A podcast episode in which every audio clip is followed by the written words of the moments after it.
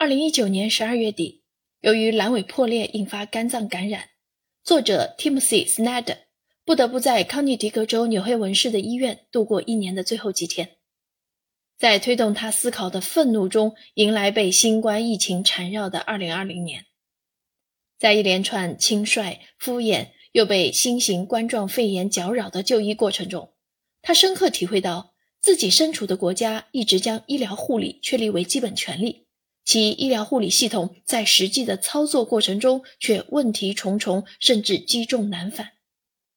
病愈后，作者结合自身的生命经验。对比过去在他国医疗系统的体验、观察与反思，对美国利润至上、效率低下、专业意见被轻视、科学逻辑不断被政治左右的医疗体系，写下了犀利而沉痛的呼吁。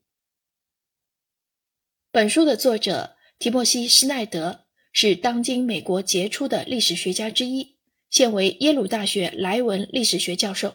维也纳人类科学学院终身研究员。